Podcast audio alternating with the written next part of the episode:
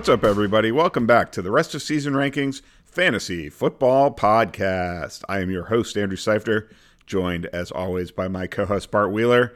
And Bart, man, we're we're playoffs are right around the corner, but this week was pretty brutal with the injuries, and that's mm-hmm. something that can really bite you this time of year. You know, it doesn't need to be a season-ending injury when when you're this close to the fantasy playoffs. A guy can just miss two or three weeks, and it can put you in a real fix. So I uh, I, I'm dealing with some some tough situations myself this week. I'm sure uh, you and our audience are as well.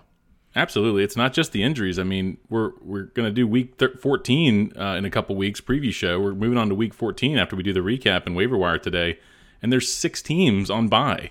So this late waiver, late late uh, bye week is a killer.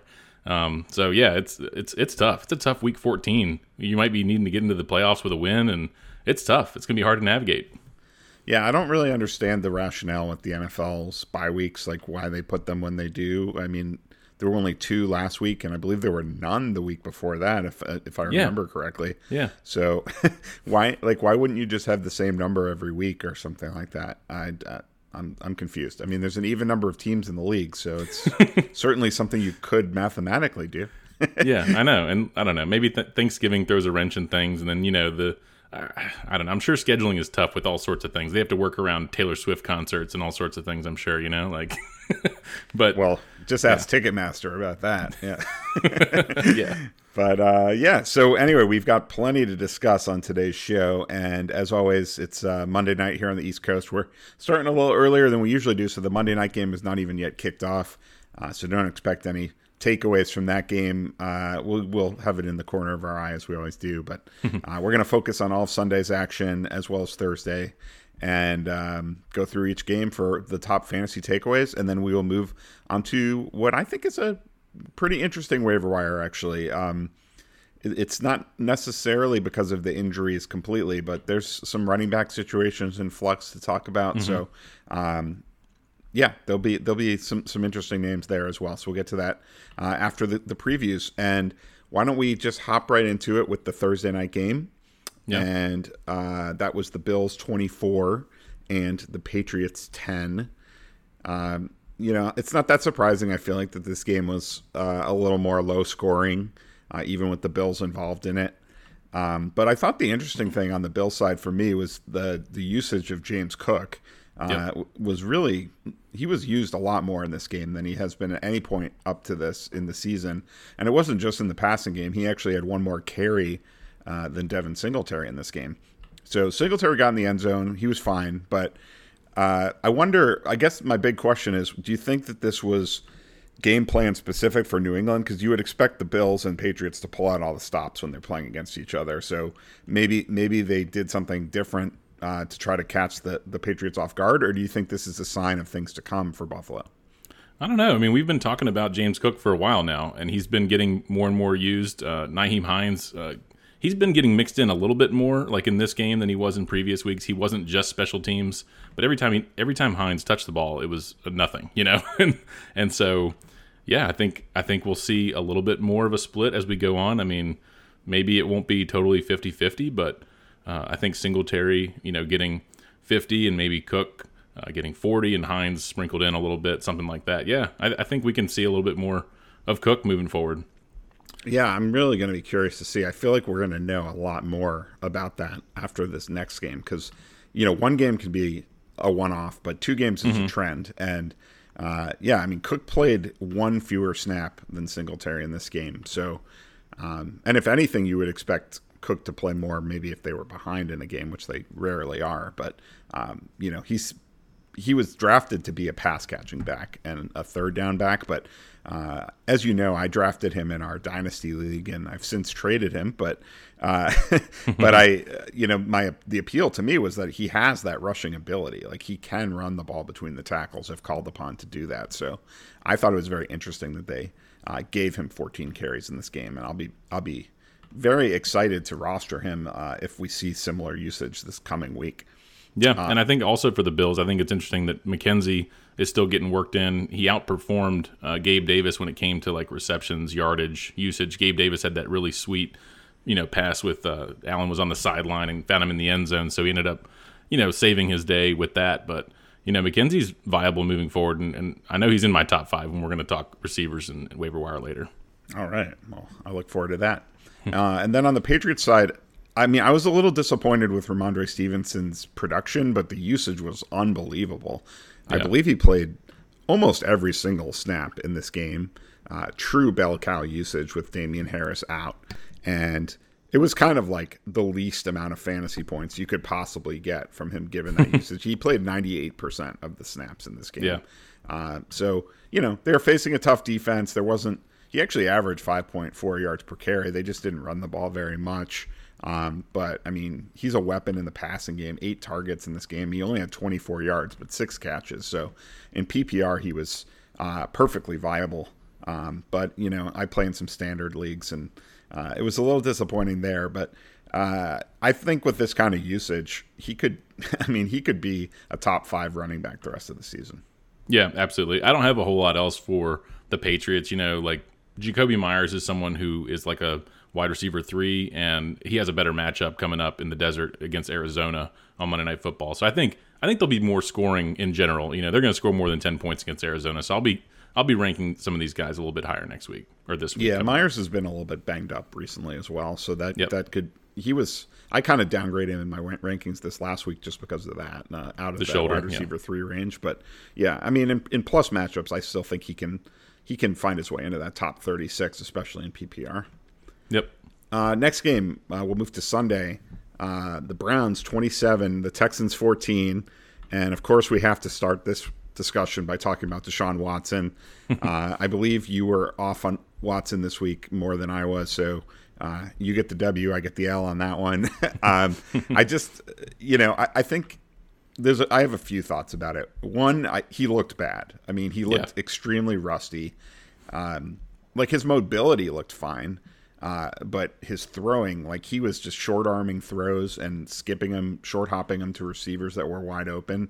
Uh, so that was that was not pretty, and I guess it's not shocking considering he hasn't played in a, a game, uh, a regular season game, in almost two full years. Um, mm-hmm. But the the part about it also that we have to remember is, a they were playing against the Texans, who we know have the worst run defense in the NFL. So you're going to run the ball more there. And I actually did see Kevin Stefanski called a pretty conservative game plan, like towards the end of the half, they could have tried to get into field goal range, and they just decided to run the ball rather than than throw it. So I think they kind of knew they had this game in the bag uh, against Houston, and they wanted to sort of um, play it pretty uh, conservatively, I think. And then mm-hmm. also there were three defensive or special teams touchdowns yeah. by the Browns in this game, so that just really limits the, the amount of offensive possessions they have and you're going to get a lot less pass volume because of that as well. So for all those reasons, it was a, a real dud game for Deshaun Watson. Um, but I will say he did seem to hone in on Amari Cooper, who more, uh, almost half of his his uh, pass attempts went Cooper's way. So uh, I, I think that's kind of one takeaway we can take from this game. Yeah, I will say I was hoping one of those defense uh, one of those defensive touchdowns didn't go back all the way to the house because I was really heavy on Nick Chubb anytime touchdown in this one. I mean, just a great matchup against Houston. And you know, the, like you said, the usage was there, but he really just didn't. You know, he broke off a couple big runs, just didn't quite get there. And would have been nice if one of those, you know, interception or fumble recoveries, whatever, just took it down to the two or one. if they just yeah. tackled him and Chubb could yeah. have punched it in. I mean, that's the thing about fantasy football. Like when there's these, when there is something like that with multiple defensive touchdowns, a special a punt return touchdown, like mm-hmm. that can totally shift the game. It changes the way the teams play. It, it changes the amount of t- uh, time of possession. Sure. It just kind of turns everything on its head. So I had Chubb as my number one running back this week. Uh, I'll trust the process on that one. uh, it didn't it didn't really work out, but that you know that's fantasy football. Yeah, it happened with Washington too. A couple weeks before, you know, they had a defensive touchdown, and I thought Brian Robinson would get his 20 carries, and he didn't quite. And it just, yeah, that's just kind of how it happens. Because, you know, and on the Texan side, Dameon Pierce continues to get really high usage. He, he's kind of the only Texan you can really trust. Uh, although with Brandin Cooks out, Nico Collins, you know, got 10 targets, had a touchdown. Um, garbage time touch. It yeah, was total late. garbage time. yeah, yeah. So yeah, we've had some. I mean, garbage time points count, but yeah, you can't. It's hard to count on them. Let's say. yeah, I mean, he did get ten targets. You're right. So that's that's the promising sign, I guess. But uh, the Texans are one of those teams for me. It's just sort of like the Rams. Like I just I want to I want to go elsewhere if I have anyone comparable. Yep. You know. Yep. Yep. All right. Next game, we've got the Steelers 19 and the Falcons 16, and uh, I was I was facing Matthew Wright in this game, so I was not happy about that. he was kicking a lot of field goals in yeah. this game. Um, but from the Steelers side, you know, I think there's a couple things. One, uh, Diontae Johnson, man, I just like 11 targets, hmm. five catches, 60 yards. Like, I saw a crazy stat that I put in my article at Fantasy Pros this week. Um, he, uh, I, believe it was from Jared Smola. Uh, he has 105 targets this year without a touchdown. And there hasn't been a player in the last 10 years who had that many targets without a wow. touchdown. So, like, there's due, and then there's Diontae Johnson due. Like, he is seriously due. And he keeps getting red zone looks. He's not like one of these undersized slot guys that never gets red zone targets. Like, he's had his share of red zone targets, and they just keep slipping through his fingers. I feel like it has to happen eventually, but it's, you know, it's maybe his, his, uh, once every single fantasy manager is benching him, that's when he's going to go off. yeah, yeah, and uh, you know it's close. I moved Pickens ahead of him a couple weeks ago, and now it feels closer after a game like this because Pickens just didn't hit the big play. And someone reached out to me on Twitter before kickoff and asked Pickens versus Deebo Samuel, and I had Pickens just slightly higher. Um, he had just been trending better, but he just he didn't really do it in this game, and Deebo got a lot more usage than I thought. Um, so that was the wrong call, but hey, you know that's these are the kinds of calls you have to make on on Sundays. Us, you guys, everybody. Yeah, I mean Pickens is always going to see a lot fewer targets than than Diontae Johnson, but mm-hmm. he is that big play receiver. He is that red zone weapon. So um, I'm going to continue to have those two guys ranked very closely together, honestly. And it's really just, you know, I I probably still do prefer Pickens in non PPR and Diontae Johnson more in full PPR. Um, yeah. And then in half PPR, it's really a, a, a flip of the coin. Um, also, Najee Harris uh, looked completely healthy in this game mm-hmm. after having sort of a mysterious abdominal injury that some of the Twitter doctors out there were saying could be pretty significant, could be a hernia. People right. were talking about him maybe even missing the rest of the season. And then Mike Tomlin comes in and says, "No, it's not. It's not a big deal." And you wonder, okay, I mean, he's pretty much a straight shooter most of the time, but is that really possible that he's totally fine? Well, turns out Mike Tomlin was telling the truth. Najee Harris was totally fine. Uh, takes on his usual workload. Benny Snell did play ahead of Jaylen Warren, uh, which was sort of interesting um, if you're looking to handcuff mm. Harris. But uh, it looks like Harris is back, um, right, picking up right where he left off prior to the injury. And Warren was coming back from a, a, hamstring injury himself, so that could change, you know, as we move forward. I, Warren was looking pretty good a couple weeks ago, so that's that true. Although change. Snell has been looking decent as well, and I feel like he's yeah. kind of he's a more similar style of running back to Harris. So I could see a situation where Snell's kind of like the replace the handcuff for Harris, and Warren kind of carves out a different type of role, if that makes sense. Yeah, I think on the Falcon side, you know, we we saw what we saw pretty much see every week uh, with the running back split now with Patterson and Allgeier, but Drake London getting about a 50% target share is pretty nice. I actually benched him in a league because um, it's just he's just been so frustrating. But coming, you know, they have a bye this week, and when they come back, I, I hope that that that continues because who else are they going to throw to, right? I mean, let, us turn Drake London loose the rest of the season, right? Let's do it. Yeah, well, that's what I was thinking last week, and then he had that dud of a game. I, I thought once Pitts was gone that maybe London could finally uh, start being a little more consistent. Um, but we'll see. Maybe this is the start of it finally happening. Uh, I will say that Allgeier actually played more snaps than Patterson in this game. So that really is truly a, a 50 50 committee right now. Yep. And keep an eye out for Desmond Ridder when they come back. You never know. There's some rumblings. Uh, Arthur Smith was asked about it, and depending on what their record in and record is and what happens in this game tonight, you know, they might just say, "Sure, let's turn it over, see what we have." Yeah, what do you think that? You think that would be a good thing or a bad thing for the rest for a Drake London or for a uh, Tyler Allgeier or Cordell Cordarrelle Patterson? I feel like the I feel like the game plan will almost stay the same as far as run heavy. Um, but if they just if they stick with the targets, I mean, I don't know. I think it'll be pretty even. Like I don't see it being worse than Mariota. Honestly, do you? Well, they it shouldn't. I don't think it would. I agree with you. I don't think it would affect the run game very much. I wonder about the passing game like it's a low volume passing attack, but I do feel like Mariota has played solidly this year, and yeah. um, it, it's kind of I, I, think it adds a little a little risk, but also a little upside because if he and London have if Ridder and London have great chemistry, then maybe that's the key to unlocking him. So yeah, uh, we'll have to see. I don't know. I, could, I feel like it could go either way. Yeah. Uh, next game is the Bears uh, falling to the Packers, twenty-eight to nineteen. Uh, Bears got off to a nice start in this game with Justin Fields uh, looking just fine, scrambling for a what was it, a fifty-five-yard touchdown yeah. run. Um, but I think the interesting thing with Fields is that they didn't actually have that many designed runs for him in this game. Uh, I saw that. I, I believe Adam Levitan, Levitan had that on Twitter, or uh, Ian Hartitz. They might have both had it actually, and it's. Um, I think he had three designed runs in this game, and it had at least five in every game over the last five or six weeks before the injury. So, mm-hmm. and usually getting closer to ten. Um, yeah. So you know, I think that's really important for his fantasy value because it was he was fine in this game because of that one play, but like, and he actually threw for more yardage than he usually does. But uh, I think that like f- the the key to Fields being a must start QB one is is the designed runs. So you hope that after the buy, he's he's fully healthy and they go back to uh, what was working so well before the injury.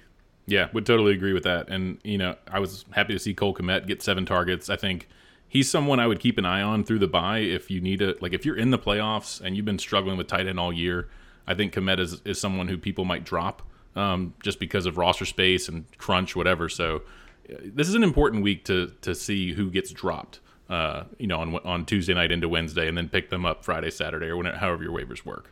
Yeah, for sure. And Chase Claypool um, briefly left this game with a, I think it was like a knee injury. It looked mm-hmm. really bad when it happened, but I think he returned to the game, and it sounds like um, it sounds like he's not going to miss time at any rate. So uh, he should be fine coming out of the bye. They, they have a kind of tough schedule and uh, low volume passing attack, so got to keep the expectations in check there. But he does look yeah. to be their number one receiver. And I wouldn't worry about Aaron Jones on the other side. He kind of got dinged up a little bit too uh, in this game, and AJ Dillon was looking good and they just kind of stuck with them. So you know, Packers get a buy as well. Uh, so I think you know AJ Dillon has looked good the last couple weeks. So I think it'll be maybe a little bit more of a split. But with Rodgers being you know not too healthy himself, maybe they just lean on the run game a little more. And of course, Christian Watson will continue to score touchdowns because uh, that's what Christian Watson does. I think he's got seven in four games now. So eight because he had a rushing he had a rushing oh, touchdown in this game as well. So yeah. keep it on rolling with Watson when he comes back. Yeah, unbelievable. I, I equated him in my article to Gabe Davis because it's like he ha- he doesn't have more than four catches in any game this season. Mm-hmm. Uh, so that that means he has a pretty low floor. If he doesn't come down with a long pass or a touchdown grab, like he could have a dud game. But um, but he also can have those weak winning performances, and this was actually one of them. And uh, he, he's at a, he's at a couple of those already. And um, they have a very nice schedule during the fantasy playoffs too. So uh, I think Watson might just be able to ride this heater all the way through the end of the season, which is pretty yeah. exciting if you got him off the waiver wire. Uh, and I will agree with you about Dillon. I mean, that is kind of the key point. He looked good because he's had some opportunities here and there earlier in the year and just didn't look good. And it made it an easy choice to just ride Aaron Jones. Um, but, you know, this is this was the theory with Dillon in past seasons. Like the weather gets worse, it gets colder, yeah. you run the ball more. Dillon's a bruising back. Uh, second half of games when defenses are tired, he can just kind of run over them. Um, so I mean, running over the Bears is one thing, I guess, but uh, but yeah, I, I you know I feel like he's at least worked his way back into that RB three flex consideration at the very least. Maybe not quite RB two yet, but uh, he's trending up again. Agreed. All right. Next game, we've got the Lions 40 and the Jaguars 14. Uh, the Lions held up their end of the bargain for the shootout. Uh, yeah. Jaguars not so much. Trevor Lawrence got hurt in this game. He did return, but uh, he he was a bit of a bust this week. He did not uh, light up that Lions defense like fantasy managers were hoping.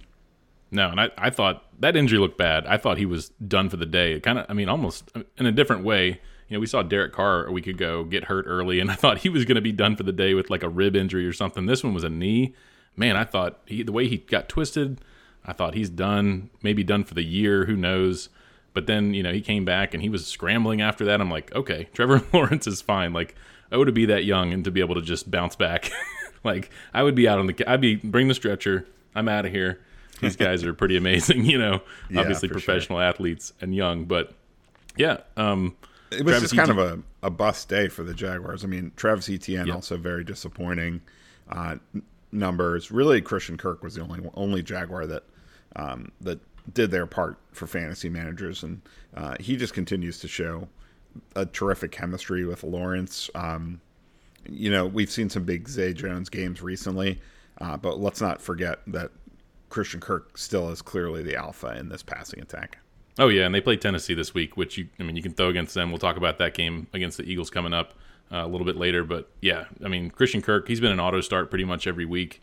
Um, yeah, um, for Detroit, you know D- Jared Goff, we were talking about him versus someone like a Deshaun Watson, and you know Jared Goff just he, he does better at home, and this this wasn't a tough matchup, so um, I wasn't going out on any kind of limb ranking Jared Goff as like a borderline start or anything, but you know Amon-Ra St. Brown is amazing, uh, more so than Christian Kirk. Even I mean, he got he got hit hard on a catch and stuck it out. He ended up with over 100 yards, uh, two touchdowns, double digit targets. As long as guys like him and Christian Kirk are getting like eight to 12 targets, I mean that just I love that. I mean that's what you like. They're they're they're pretty much wide receiver ones uh, as long as they're getting the, the target share. I think Christian Kirk earlier in the year didn't get that at times, and that was just a blip on the radar.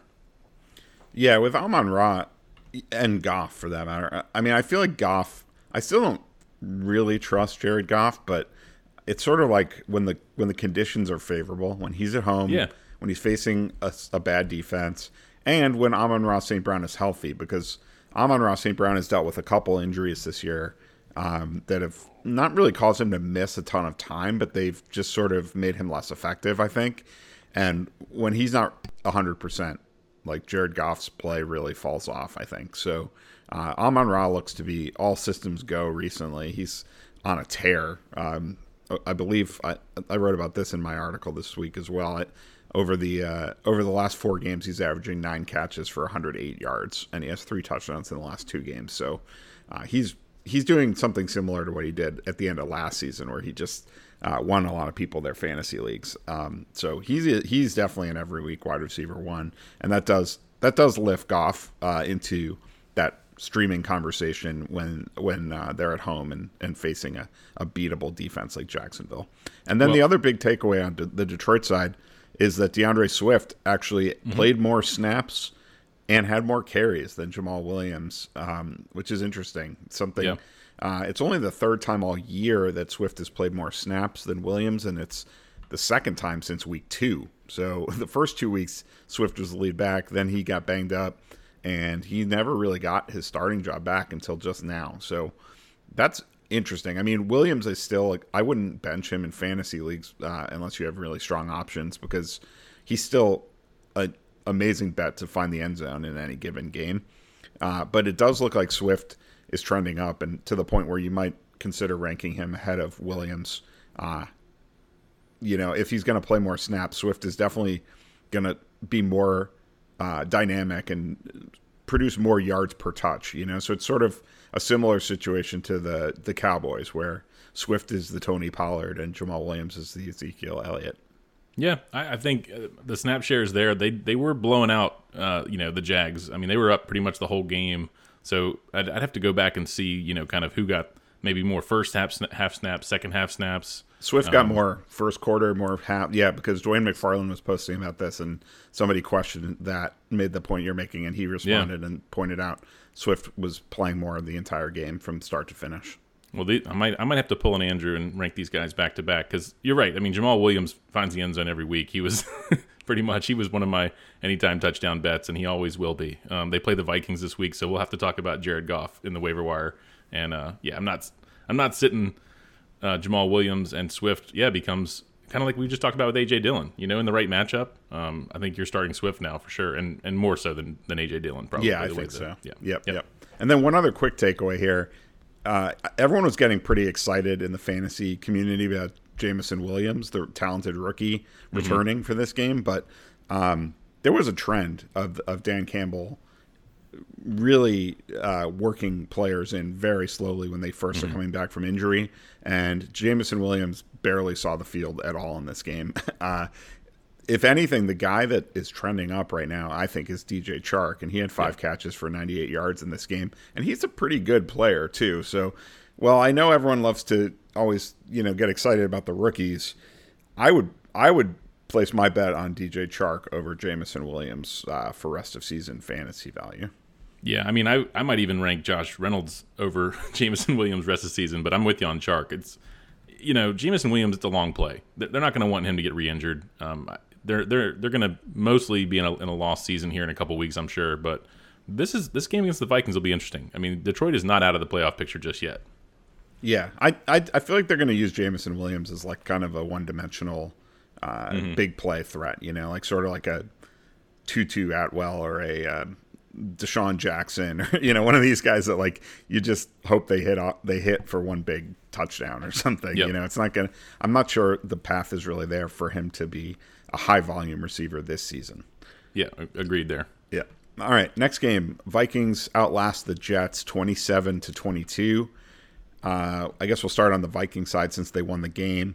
Um, I don't you know, with the Vikings, we we as usual, there's just not a lot of takeaways here. I mean, they were facing a tough defense in, in the mm-hmm. Jets, mm-hmm. and uh, really it was kind of a down game for the passing game, uh, which I sort of expected from Kirk Cousins uh, not to have a big game against the Jets, and he didn't. Uh, Justin Jefferson, you know, even even in a tough game, he ends up putting up some fantasy points, but uh, really, I don't. Yeah, I don't have any huge takeaways with uh, with the Vikings. No, I mean I'll just mention we'll get to it in waiver wire, but Alexander Mattison, he actually scored here. He is just top handcuff that you want to have, and we mention it like uh, probably every podcast now to make sure he's he's on on your roster if he's on the waiver wire. Um, Absolutely. I think for for the Jets, you know, we've talked about Mike White recently. He threw for 369 yards. Um, so this Vikings team, you know, you can pass against. We saw Mac Jones pass against this team. Um, the Jets had some nice long drives. I mean, they even had a chance to you know, punch it in and win it uh, really, you know, toward the end of the game. So uh, it was a good close game even toward the end. And uh, Zonovan Knight, who was the big waiver wire pickup, had 15 carries. I think he's carved out a nice role even for when Michael Carter comes back. I think Michael Carter, you know, I guess Zonovan Knight fits into that Breece Hall role nicely, right? And Michael Carter, I think, can be more the passing down back. And, you know, Ty Johnson's still going to be worked in a little bit. James Robinson, I don't know. I mean, like, I think Zonovan Knight has earned a spot here to get maybe 30, 40% of the work, even when it's kind of all these guys uh, are healthy. What do you think? Yeah, I wouldn't call it the Breece Hall role. I'd call it the role they wanted James Robinson to take. Uh, but yeah. it just hasn't worked out with James Robinson. Uh, I think they envisioned when they, you know, when Breece Hall went down, they envisioned getting James Robinson and, and pairing him and Michael Carter mm-hmm. uh, with Robinson maybe being more of the the grinder back and uh, Carter being used more in the passing game. Um, but it turns out Knight's got more juice, at least in the Jets' estimation, uh, than than Robinson does. So yeah, I would expect. Again, though, remember the Jets have pretty much gone with a three man committee for big yeah. stretches of the season. So that's that's the other variable. Like, because um, if it's a two man committee with Zonovan Knight and Michael Carter down the stretch, like I feel like they're both going to be fantasy considerations, especially considering um, it's a pretty favorable playoff schedule that they've got going. Um, but you know, if it's a three man backfield, that's always more more problematic. So we'll have to see. I, am I'm, I'm tentatively feeling pretty optimistic about Knight uh, and Carter as RB three flex types for the fantasy yeah. playoffs right now. And I promise you, I'm not going to recommend Elijah Moore when we get to the, the waiver wire portion of the show later. I know the last couple weeks I've been excited about the possibility of him coming out of the bye week um, as like a not someone to start, but someone to see what happens, you know, and stash him, uh, see what happens. But not anymore. This is the Garrett Wilson show, and uh, you know Corey Davis had ten t- tar- targets in this game as well. So I think Elijah Moore, the usage just isn't there. Uh, uh so I'm done wish casting there. I think you can you can drop him, and I wouldn't recommend adding him. Yeah, I jumped off that bandwagon a, a week or two before you did. Um, but his his actual you said the usage his usage actually wasn't that bad in this game. It's just uh, he only caught uh, two of his six targets. Um, he is playing just almost as many snaps as Corey Davis, so that's if you want to be optimistic, then that would be your course of action. But I think it's just a, this is the Garrett Wilson show. I mean, this guy yeah. is a stud. Like he's looking like a true, like you know, he was playing in a game with Justin Jefferson, and I feel like that's the path that Garrett Wilson is on right now. Like he Yeah. he is on a Justin Jefferson style breakout path, um, and and all it takes is a is a serviceable quarterback like Mike White to make it happen. And depending on how the rest of the season goes, I mean, he might be offensive rookie of the year. I mean, if he keeps trending this way, and if Mike White keeps throwing him the ball 10, 12, 15 times a game, he could end up being that. They could have the offensive I think he's actually and, the favorite at this point. yeah, they could be the off. They could have the offensive and defensive, you know, rook, uh, rookie of the years there. Yeah, and they would, and Breece Hall would have been the offensive rookie of the year. So the, the Jets uh, drafted pretty well this year. I'd say. All right, next game. Uh, it was a tie. Giants and Commanders, 2020. Hindsight is 2020, and so is this game. Uh, you know, it's kind of what we expected, I think, from from these two teams. Uh, you know, NFC East battle with a lot on the line. Both teams with pretty solid defenses and kind of ho hum average offenses. So, um, you know, it was a more defensive minded game. Uh, and you know, Daniel Jones did some scrambling. Uh, Darius Slayton continued to sort of be the lead receiver there for the Giants. Uh, Barkley again, not not rushing for a very high yard per carry average. So it was kind of more of what we've seen, I think, from the Giants. Um, th- this, you know, and then with the, the Commanders, it's just like a, it's like every other week, it's going to be Brian Robinson or Antonio Gibson, and there's just really, it's there's really no rhyme or reason to it. It's not based on matchup. It's not. I, I can't really see any trend that's going to predict which of these two guys uh, is going to get more touches in any given week. Yeah, you know, you mentioned the tie, and I think watching, I watched a good amount of this game. Like at the end of the half, you know, the Giants were down 13 10 and then just kind of played for the field goal, it felt like, you know, to go into halftime. And then at the end of regulation, it kind of had that feel. It, had the feel of one of these World Cup soccer games in the in the group qualifiers where it's like, you know, England and U.S. were both kind of fine to have a 0 0 draw, and then they both get out of the group kind of deal. You know, that's kind of how overtime even felt like because they play each other again in two weeks. Um, you know, the, Washington has a bye, and you know the, I think the Giants play the Eagles this week, so they're going to play each other again in two weeks, and it's going to be a whole different story. I think they're going to they're not going to be conservative when it comes to all right, let's play for a tie at halftime, let's say, and then punt. I think Daboll chose to punt when they what was there like two minutes to go in overtime, and they're around midfield. Like that's just crazy. yeah, I don't know if either of these teams are going to get out of the group with uh, with this tie. This is ties are the kind of thing that can come back to haunt you. Uh, That's true. They may look back at this game, uh, you know, in week 18 and have some regrets. Yeah. I don't have any other takeaways for fantasy though. I think you kind of covered it well. Like there's, you know, there's I don't have any else like on the on the Giants side for instance. Yeah, on the Commanders side, I will say um, Jahan Dotson actually played more snaps than Curtis Samuel, which was interesting. And Dotson got in the end zone. He got off to a very strong start this season, uh, at least in terms of touchdowns before he got hurt. And then he missed. God, it must have been almost two months. Uh, and uh, but he's back now. He's a talented young player. Um, you know, he's kind of like the forgotten first round rookie receiver uh, behind all these other bigger name guys. Um, but he's a good football player, and you know, if you're, we'll talk about him in the waiver wire too, because I feel like if you're just stashing someone for potential upside, I know they're on bye next week, but uh, Yeah. he definitely brings some upside to the table. Yep. All right, next game. It was the AJ Brown revenge tour. Eagles 35, Titans 10. Uh, I mean, th- this just was this was cruel. I felt bad. I felt bad for the Titans in this game. It was just uh, the Eagles just stomped all over them. Uh, Jalen Hurts is unbelievable. I mean, last week he runs for 157 yards. This week he throws for 380 yards and three touchdowns. Like, uh, he, you know, in a in a season where Lamar Jackson has either been struggling or hurt, and Justin Fields is still learning the ropes as a passer. Hurts is he is the Konami code QB of of 2022. Um, and and AJ Brown, you just knew he was going to have a huge game Yeah. against his former team. And Nick Sirianni just strikes me as the type of coach that would be like, "Yeah, I'll get you the ball, and we're gonna we're gonna get you your your touchdown or two and your hundred yards. And, you know, this is going to happen." And uh, he, you know, AJ Brown was so determined. He had a 41 yard touchdown that got reversed on replay because his his like toes were out just slightly out of bounds. they come right back on the next play, and he scores a 41 yard touchdown on that play. So Yeah. it was just it, he wasn't going to be stopped here.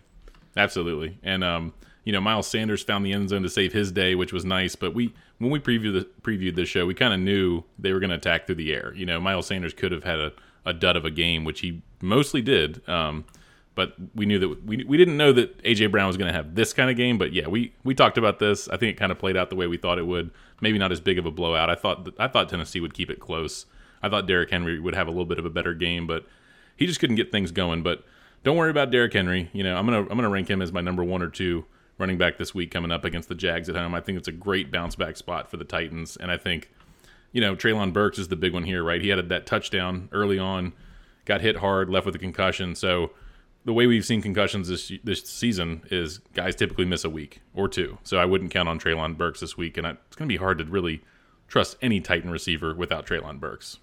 Yeah, he was really breaking out, and hopefully it's just one week he misses and he can kind of pick up right where he left off. He made a fantastic catch to to haul in that touchdown and take that hit and hold on to the ball. It was really impressive. Mm-hmm. Uh, so there will be better days ahead for the Titans. Like Treylon Burks could could uh, he could be an AJ Brown type in time, but it's it's a lot to put on his shoulders to expect it in year one. Uh, but he's certainly breaking out, and and Henry, yeah, I mean Jacksonville's a decent matchup, and then he gets the Chargers mm. and the Texans uh, in the fantasy playoffs. So, uh, it, you know, don't don't panic on Derrick Henry. like, yeah, maybe he's hitting an age cliff, fine, but he's still going to be able to tear up those defenses. Oh, absolutely, it's it's coming. We're going to see some some prime Derrick Henry here in a couple weeks. Yeah, and one other quick thought on the Eagles: just Devonta Smith target share yeah. just has been really solid since uh, Dallas Goedert uh, went down. So uh, you can feel pretty confident about starting Devonta Smith at this point. I yeah, think. Agreed. All right, next game: Ravens ten, Broncos nine. Ugh, snooze fest. Lot to dis- well. I mean, there's a lot to take away from it, though. Unfortunately, that's true. Uh, that's true. You know, not really on on the the Broncos side. I think we can pretty much just avoid talking about the Broncos. Skip. the only thing I would mention is Greg Dulcich. I I will say I stuck with him uh, when a lot of other people jumped ship. I, I, you know, he was my number one tight end waiver pickup last week, and he did have a good game, six catches, 85 yep. yards. So uh, I would definitely be going back to the well with him in the waiver wire. But let's move to Baltimore. That's where the big story is here. Lamar Jackson leaves in the early in the first quarter uh, with what they're calling a sprained knee, mm-hmm. and you know, John Harbaugh first says he's either day to day or week to week, and now it's pretty clear he's week to week. Um, Tyler Huntley comes in, and you know, this is one of those teams that actually does the logical thing, which is have a backup that's similar to your starter. I mean, a lot of teams yep. like with running quarterbacks have like a have have a standard drop back passer as their backup, and I don't understand it. Um, like McCoy. Tyler Huntley can come in and run the same offense, you know. So yeah. so there is that. Yeah, you got like Colt McCoy for Kyler Murray. Like, what does that? What kind of sense does that make? But yeah, you're right. Like, we're we're gonna have to talk Tyler Huntley when we get to waiver wire as well because I, I read your article earlier. I thought the, the good stat you had in there was like I, I think he's had over 40 rushing yards in each of his starts, which you know he gives you that Marcus Mariota floor. Like he's going to be someone you want to pick up and look at his schedule, uh, play the matchups. Definitely in super super flex. I will probably spend the rest of my fab to try and get him in Scott Fishbowl. So just see what happens, you know, in, in leagues like that. Yeah, and he gets Pittsburgh next week, so I think he's immediately in the conversation as a quarterback streamer. If you're somebody that's been starting Jimmy Garoppolo or Lamar Jackson, even you know, yeah. like I, I think you can look at Tyler Huntley as a viable option. Um, sure. The, and then the running back situation is just so frustrating with Baltimore. It's like we just need to quit this. You know, like it's just Gus Edwards comes off the injury and immediately is the clear lead back last week. And then this week he, he doesn't find a lot of running room early and they, they basically just ditch him, you know, and they go to yeah. Kenyon Drake they go to uh, well, they didn't really go to Justice Hill, but uh, you know, they the, the, it's just been a revolving door at running back all season for this team, and outside of like Drake having one or two big weeks, it's mostly just been uh, frustrating and, and not met expectations. So I think if you can possibly avoid starting any Ravens running backs the rest of the season, that's probably the, the wisest course of action. Yeah, I mean, J.K. Dobbins could be back next week. Like, you're not going to start any of these guys, especially with Dobbins back. They're, you're not going to be able to trust any of them for at least a week or two. I mean, you can stash one and see what happens if maybe it gets more clear in a week or two, but yeah, you can't start any of these guys right now. Yeah, it just hasn't been clear all year, so it's like no. we're in week 14 now. If it's still not clear, like I don't, right. I don't think it's going to get more clear when J.K. Dobbins comes back. yeah, that's probably right. Yeah. All right. Next game, we've got the Seahawks 27 and the Rams 23. Uh, this game was a lot closer than I was expecting. Uh, Rams kind of stuck with them, even though they didn't do a whole lot offensively. Um, but the, you know, the, the real head scratcher on the Ram side is that they decide to feature Cam Akers instead of Kyren Williams at running back, and they're both young guys. So I mean, if they're in evaluation mode, maybe they want to give Akers one more shot. Um, yeah. But uh, you know, I thought they had kind of turned the page on Akers, so like several times, honestly. So right. this was just surprising after Williams re- led the backfield last week in snaps to see them decisively turn towards Akers. He, I think he played 73% of the snaps to 27% for Williams. So uh, just a head scratcher. Uh, I don't know if we can trust it. I mean, Akers did score twice in this game, but he only averaged 3.5 yards per carry. Seahawks are not a good run defense, so it was a, it was a good matchup. I I just still kind of don't want to start any Rams if I can possibly avoid it. Yeah, we'll talk about this one in waiver wire too because we, we really have to because Akers is available in a lot of leagues and you're right. This one's kind of messy. Uh, it looks a little more clear, at least one week this week, uh, than the Ravens that we just got done talking about. So we'll see. Um, the Seahawks side, it's it's pretty clear. Geno Smith has been solid all season. He had a three touchdown performance. You had a good call uh, with Tyler Lockett over DK Metcalf, and they had very similar stat lines. But I will say Lockett had 12 targets to Metcalf's eight. So you know you're starting both of these guys. But I remember when we did the, the preview, you said you liked Lockett a little bit more than Metcalf, so I'll give you a, a, a win there as just yeah, I liked he, him one catch and one yard more. yeah, and four targets. So there you go. Exactly. Yeah. Yeah. uh, and then of course the other big news. You know, this was mostly a week of quarterback injuries, but the Kenneth Walker injury is significant as well. Yeah. Uh, it's apparently a pretty unusual injury. He uh, jammed his ankle, is is how Pete Carroll described it, and uh, apparently, that is literally what happened. Like it just his his leg kind of pushed down into the ankle and did some damage to the surrounding area. So it's not considered a sprain technically, um, mm-hmm. but you know it does sound like it's not it's not going to be like a long term injury, but it's certainly something that could keep him out for a week or two, uh, maybe even three. Um, so we it, it's kind of unclear right now what his status is. Uh, you know, Carroll is notoriously uh, over optimistic about injuries, so um, I would expect Walker to miss this coming week. Uh, the problem is Travis Homer missed this game uh, yeah. with a knee injury. Uh, DeeJay Dallas was also hurt in this game, and then Tony Jones came in and he got concussed, uh, or it looked like he got concussed and um, had to leave the game. And they had declared DJ Dallas doubtful to return, and then they brought him back in because they had no running backs left. I mean, Tony Jones was their fifth string running back behind Rashaad Penny, Kenneth Walker, Travis Homer, and DJ Dallas. I mean, it's just a, it's a mash unit for Seattle. Uh, but next week, I mean, one of these guys is going to get double digit carries if Kenneth Walker can't go. That's true. I mean, but I'm probably going to like five running backs when we get to talking about waivers more than this situation, just for like the reasons you said. It's it's it's unclear. The Panthers are coming off a bye. They're they're a solid run defense, and then they play the Niners the week after that. I mean, I'm not going to want to play any of those guys against the Niners in Week 15. Not so. the Niners. The Panthers actually are better against the pass than the run, so it's actually not that bad a matchup. But I, I agree with your main point. The problem is we don't know who who the lead back is going to be because I kind of feel like Travis Homer could come back, and I think DJ Dallas will probably play. So I could see it being a committee between those two, and that's a lot less interesting for fantasy. Yeah, and we could have a Najee situation where he leaves and he ends up being okay, and uh, then you like we had Benny Snell. We talked about Jaylen Warren, and then it was neither really. It was Najee. So we could have Ken Walker. I mean, I kind of hope we do. You know, that'd be great. so we'll see. Yeah, yeah. I, I, uh, just watching the injury, I mean, it didn't look that bad, but he was clearly limping. So yeah, I would guess he misses a game. But yeah, we'll never know from watching what Pete Carroll has to say. We're just gonna have to we're just gonna have to wait to see who's declared active and inactive. yep.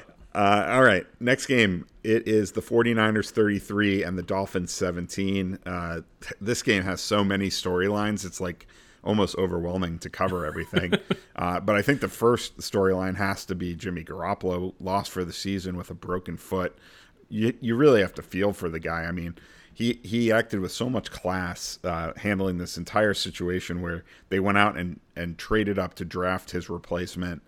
Uh, then they didn't end up trading him. He stuck on the roster and had to you know take it professionally, even though he had led this team to a uh, Super Bowl. And um, yeah, he he finally gets the opportunity. He plays really well. Like I think Jimmy Garoppolo played some of the best football of his whole career this season. Yeah, uh, and it was going to be really fun to see how far he could take this team.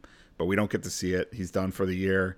Uh, and his future with the 49ers is very much in doubt yet again. Uh, you know, Sunday morning they were reporting, Ian Rapoport was reporting that they might, you know, re up this relationship for 2023. And now it's really hard to know what, what's going to happen with that. But Brock Purdy comes in and acquits himself pretty well 210 mm-hmm. yards, throws two touchdowns. Uh, they, you know, we're past the trade deadline. Um, there's not a lot of options for quarterbacks uh, right now. I mean, Baker, May- Baker Mayfield just got waived. Uh, yeah, maybe they maybe they can claim him. I don't know, but there's a lot of teams in front of them in the waiver priority.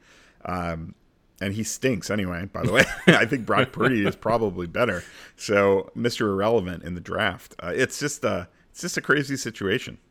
Yeah, I had to look up Brock Purdy. I obviously heard all the Mr. Irrelevant stuff. Had to look up that he you know went to Iowa State. Um, yeah, I think I think the Niners will hold you know just hold pat with what they've got and with Purdy for rest of season. I don't see them picking up Baker Mayfield. Of course, as I'm saying that, like someone might be listening to this and that could be old news, but I don't know. I just don't see it. Um, but you're right. That's that's the biggest you know biggest thing here. I think the other storyline that I think was interesting here is Mike McDaniel. You know, we talked about revenge game with AJ Brown, and he brought his running backs with him, and he didn't do anything with them. You know, they couldn't get the running game going, and we just got done talking about you know San Francisco. Like they're a really good defense, and especially against the run. I mean, they're they're they're tough. Uh, so they just really couldn't get things going. But it was Mostert who got more more of the carries, um, had more, I believe, more of the snap share. Did Wilson get the start, and then they kind of hot handed it with Mostert? Um, because I, I don't really even see... know if he technically got the start, but I mean, it, Mostert was playing from from very early. I mean, I I don't I don't really know exactly what to make of it. Uh, I mean, first of all, you mentioned it. The 49ers have, outside the Patriots, I think they have the best run defense in the NFL. Uh, the Dolphins were also missing two starting offensive linemen for this game, yeah. so that doesn't help. And then, you know, the odd thing is so Mike McDaniel, Raheem Mostert, and Jeff Wilson are all former 49ers. So there's like a multi layered revenge game narrative sort of thing going on. But it was Mostert that had kind of got into a little bit of a war of words um, with a reporter who had he, he said the reporter had taken his comments about Jimmy Garoppolo out of context. Like he had said something about how to- we've got a quarterback here who can really sling it, and mm-hmm. um, people were taking that as a slight on Jimmy G. Who, by the way, I, I can tell Mostert really like he's very fond of Jimmy G. Like he was doing an interview when he found out that Jimmy G was out for the season and was like visibly upset by the news. So I actually believe Raheem Mostert about that. But regardless, like he got into a little spat with a reporter on Twitter about it, and then Deebo Samuel like chimed in and was like, "Be real, Raheem. We know what you were saying," or something like that. So I don't know if that played into it. McDaniel wanted to give Mostert more more run for that reason. like I'm just I'm kind of grasping yeah. at straws because Wilson had been the clear lead back in the other two games that they had played together. So this really kind of came out of nowhere.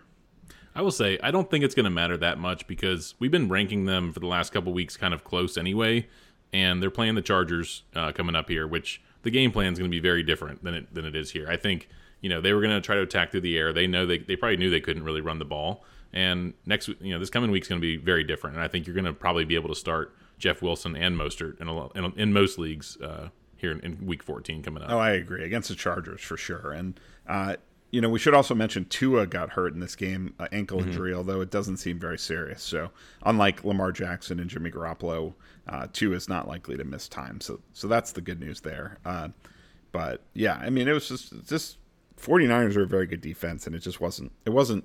You know, the the Dolphins had a long touchdown pass to Trent Sherfield on the first play, and after that, it was a lot tougher sledding the rest of the way. Um, just going back to San Francisco, though, I do want to mention Christian McCaffrey played over 80% of the snaps in this game. And mm-hmm. that's big because his, his snap rate had been down closer to 65% prior to this game. Uh, 80 to 80, 80 to 90%, that's in the range of what he got with the Panthers. So that's yeah. that's encouraging. And and it makes me think that maybe the, the, the reduced snaps he was getting were not because uh, you know they want to lighten his load. It was because they liked Elijah Mitchell and they wanted to give Elijah Mitchell snaps. You know, and now Elijah yeah. Mitchell's on IR. So uh, Jordan Mason looked fine. I mean, he looked good behind McCaffrey, but he only played like 19% of the snaps. So it, it does look like Mason might be the best McCaffrey handcuff, but um, it is once again looking like McCaffrey could be that that bell cow that that we all know and love. Yeah, it's it's just going to be interesting to see how things play out with the receivers right now with with no Jimmy G. Yeah, maybe maybe Kittle uh, bounces back and is better because he's had some like he had a really good game uh, a couple weeks ago, but he's had some stinkers, and I don't know. Maybe he'll maybe he'll be a, a target. Maybe Deebo will get more involved. Maybe Deebo will get because he had four rushing attempts in this game, you know. So maybe they well, get him what, more involved. Yeah, that's what I was thinking, Deebo, because uh, Purdy also seemed to really uh, lock in on Deebo once he came into the game. Um, you know, Deebo, like I, we, I, you know, I talked on the show previously about Garoppolo seemed to really like to throw to Aiyuk, um, yep. and it seems like Purdy might, uh, might be more fond of throwing to Deebo, or at least uh, in his first game without any preparation to be the starter. Yeah. Uh, maybe maybe Deebo was running the the routes he th- felt most comfortable throwing, but whatever the case may be, like he was peppering Deebo with targets, so that's that's got to be encouraging uh, if you've been kind of struggling with the experience of rostering Deebo Samuel all season. Yep. All right. A lot to cover in that one. Whew. I know. we I could go on. I could probably yeah. talk about that, that that game alone for an hour. Uh, next game. This is another one that uh, has a lot of interesting storylines. Bengals twenty seven, Chiefs twenty four. Third time in a row that the Bengals uh, have the Chiefs number. So yeah, uh, that's this is big for real life football. Um, mm-hmm and the Bills were certainly happy to see it uh, as well because they're now the the favorites to get home field throughout the playoffs in that first round bye. Um, but yeah, I mean, back and forth game. It was exciting, just like we expected. It wasn't a full on shootout, I would say, but um, but you know, for for the most part, uh, we kind of got what we wanted. Uh, it, the the exception, I would say, is Travis Kelce, and it was not it was not a big Travis Kelce game. No. Uh, so that's pretty rare to see. But I wouldn't take anything away from that. Really, I just I think they were devoting a lot of attention to to shutting down Travis Kelce in this game. Yeah, and I think my big takeaway here is Samaje Perine. You know, Mixon missed his second straight game uh, with the concussion, and so Perine had 21 carries, 106 yards.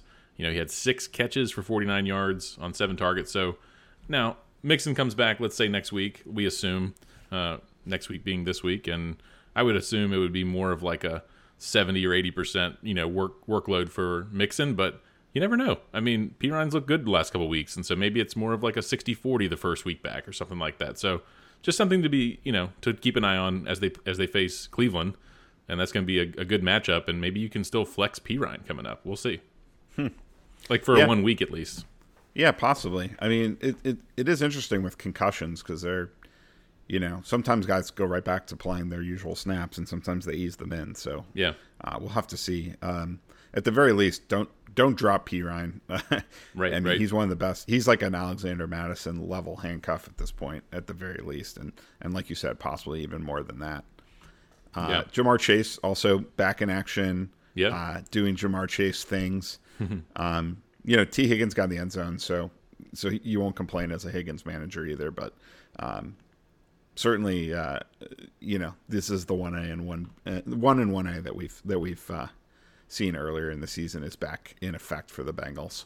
Yeah, and Hayden Hurst left with an injury too, so I mean, he was getting some targets, so maybe even more, you know, for Chase and Higgins moving forward. Of course, Tyler Boyd's there, um, but yeah, Chase just opens up everything for this offense. We've talked about it before, and yeah, totally agree. Like this is this is huge for real life. You know, the fact that they just keep beating the Chiefs. Um, maybe we'll see this again in a few weeks in the playoffs. I hope we do. Yeah, yeah. And then uh, anything else you want to talk about on the Chiefs side of the ball? I mean, uh, not a huge game for Mahomes, whatever. Um, yeah. The Bengals have a good pass defense, and uh, you know, uh, right now the running back situation in Kansas City seems to be pretty straightforward. It's a two man yeah. committee, which is exactly what you would want to see as an Isaiah Pacheco manager. Absolutely, and I think the receivers still it's it's still a little bit like I mean Juju is still I think the clear you know number two after Kelce, uh, which is weird to say with a tight end wide receiver, but that's how it is. And then you can't really trust anyone else. I think you know that's pretty much how it is. Yeah, I mean Skyy Moore is just not not playing nearly enough to be a factor. Uh, Justin Watson's just not really uh, a special player, and then Valdes-Scantling, we just know what he is. I mean, it's yep. it's a few big plays a game basically. Yep. All right. Raiders 27, Chargers 20. Uh, I mean, it's, you know, I had to mention this in the lead of my article. Like, uh, the Raiders have had a disappointing season, but people that drafted their players in fantasy have not. I mean, right. Josh Jacobs is currently the RB1. Not not a RB1, he's the RB1 in all fantasy and Davante Adams is now the wide receiver one in all fantasy after this massive game yeah. that he had against LA. Um, so they, I mean, that's pretty rare that you see the number one running back and the number one receiver on the same team, but especially a team that's led by Derek Carr. I mean, he's fine, but like this isn't the Chiefs or the Bills or anything like that, you know. Um, so uh, it's just a testament, I think, to this team being in a lot of wide open games. Um, you know, we sort of expected that to some degree with the AFC West. Um, but you know their defense isn't very good, so a lot of shootouts. Um, but Adams and Jacobs are both proven stars who are just having uh, among their best years. Uh, shockingly, Adams is actually on pace to finish with more fantasy points than he ever had in Green Bay. Man, that's that's crazy to think about. I'll say for real life, you know, the the Raiders are a resilient bunch. I mean, they they had a rough start to the season and they've won their last three. This is a game, you know, that you would think the Chargers go in there and win, and they just they didn't they didn't take care of business. And I like Justin Herbert as my number one quarterback this week. I moved him down to two. I actually moved Hurts, uh, Jalen Hurts above him. Uh, I got a little bit, you know, I was like, uh, uh Lin- Lin- Linsley is centers out. I, I, had mentioned that in the preview show. That kind of worried me, and I think the Raiders got uh, they get five, six sacks in this game, five sacks, I think. So, yeah, that that worried me, and for good reason. But you know, Keenan Allen, he had a touchdown to him in the second half, so got him going would really like to see Mike Williams back uh, to just boost Justin Herbert's value because I I feel like we're we're seeing him pick things up, you know, kind of where he started the season when he had all his guys healthy, and he just hasn't had everybody healthy yet. But we've seen Keenan Allen healthy. Hopefully, we'll get Mike Williams back next week, and Herbert will be, you know, like a top five fantasy quarterback like we saw early in the season. Hmm. Yeah, maybe. I I mean, I don't feel like he's really starving for weapons though, even with Mike Williams out. I mean, having Keenan Allen, Josh Palmer's a good player. DeAndre Carter's capable. Gerald Everett is is a talent, and then Austin Ekeler is one of the best pass catching backs, if not the best pass pass catching back in the NFL. So, uh, you know, I, I at some point we just have to say, you know, Herbert's not not getting the job done. He's not. I mean, he's he's playing. I mean, he's a great player. He's going to have a great career, but I don't know if I can just kind of instinctively rank him top five, even in matchups like this at this point. I mean, I just think at a certain point, the the body of work for the whole season has to be taken into account. Yeah, I, I mean, I'll, I'll, definitely look for his offensive line to be healthy as well, not just the Mike Williams. But Mike Williams is a special player. He can go up and get it. He's a big target. You know, I, I think he makes a, a, a decent enough difference that'll it'll have me boosting his value. I think this was a week where I saw the great matchup and uh, just had him a little high. It's not just you, man. I mean, I think oh, everybody's yeah, yeah, yeah. been in, expecting more from Justin Herbert than we've gotten this year. But, um, you know, uh, he's still clearly it's he's in that gray area because he's not like he's not in that top tier of QBs at this point, but he's also right. not in the disappointing tier. you know, he's kind of like yep. in between. Yeah, I mean he's in the disappointing tier for like people who drafted him though, you know, because well he's like disappointing as... the way Lamar Jackson was disappointing. Like it yep. was like you would for expect sure. more, but it wasn't like Aaron Rodgers or yep. Tom Brady or God forbid Russell Wilson Ugh, or Matt Stafford. I know there's been some disappointments. He's there's he's been not, a lot not... of disappointments. That's right. All right, uh, and then finally we had the Sunday night game. Uh, the Cowboys 54 the the Colts 19, and this was actually a close game for most of the game. Cowboys outscored them 33 to nothing in the fourth quarter. Uh, I, you know, I always have to write this article. I get up in the middle of the night to write this article, so I didn't see yeah. the second half of this game. So uh, you, will have to inform me about it if you did happen to catch it. But um, I mean, I know that the Cowboys' defense is is dominant. I I had them as my number one defense of the week, and I think yeah. a lot of people did, and uh, I guess that bared fruit. Yeah, I mean, I, it's funny. Like I was, I watched most of this game, and then in the fourth quarter, it just started getting out of hand. And uh, you know, my wife and I, we often, well, we all we always record Saturday Night Live, and we rarely watch it on Saturday night. We often watch it Sunday night or Monday, whatever. I'm like, all right, let's flip this over and watch Saturday Night Live recorded. So we, I, I, didn't see the last two or maybe even three touchdowns. I mean, they scored 33 points in this fourth quarter, which is insane. I mean, I haven't, I haven't seen. Have you seen anything? It must be a record. It's got to be a record for a fourth quarter. Like that's yeah. Incredible. Well, it would only put them on pace to score what, uh, 132 points. yeah, it's incredible.